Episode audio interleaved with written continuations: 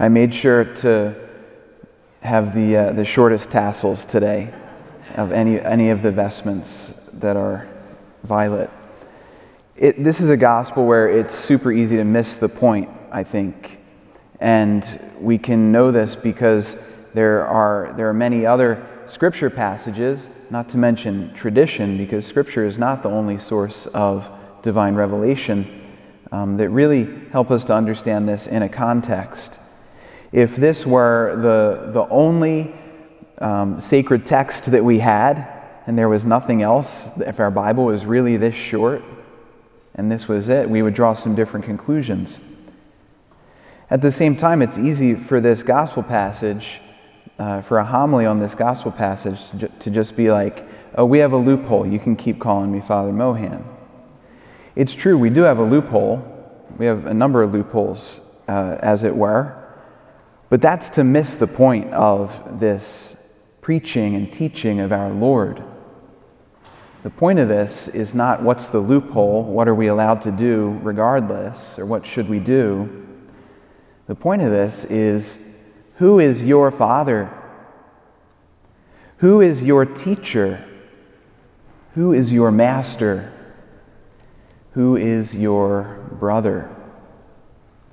These are the important things, and Jesus uses uh, you know, all kinds of almost hyperbole to try to make these points. Our Father is God. That's why when Jesus was asked to teach us to pray, he says, when you pray, say, Our Father.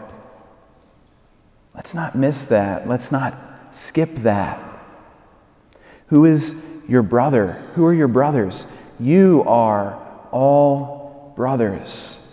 That's powerful. That's good news. We can't help but think about when Jesus came back from the dead and he started to encounter his followers, who all but a very few had abandoned him when he went to the cross. He says, I am going to my Father and your Father. That's good news. We didn't get disowned because of our sins. And then he says, now go and tell your brothers. They're still, uh, they're, we're still brothers with each other. We didn't get alienated from each other because of our sins. That's good news. Who is our teacher? Jesus speaks to us. God writes his law on our hearts. Who competes for that? I think it's pundits, isn't it? It's celebrities, it's public personalities. Jesus says, no, fire them. Don't pay them anymore time or attention. Let Jesus be our teacher and our master. Let's not miss the point. It's not, most importantly, about the length of the tassels. It's not about any number of other things. Who is your father? Who are your brothers? Who is your teacher? Who is your master? How can we put this into practice? Let's go to baptisms. That's the moment when we get adopted into God's family and become brothers and sisters.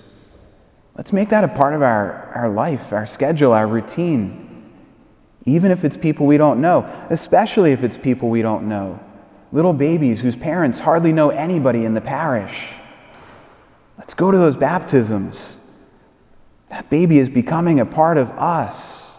These words of Jesus are being directed to that tiny person for the first time in his life. Let's be there. Let's celebrate that. Let's be reminded of our own baptismal identity.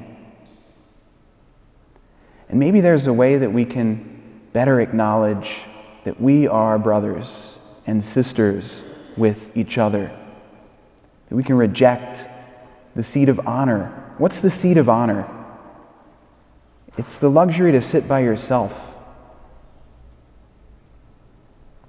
We're invited to more than that. We're invited to sit with other Christians in whom the presence of Jesus is real why do we miss that? Why do we let people come to church without anybody asking their name? Why do we come to church and want to act like it's, it's just me and Jesus? Who is your father? Who is your teacher? Who is your master? Let's listen to his teachings and follow his commands. And who are your brothers and sisters? Let's not miss the point.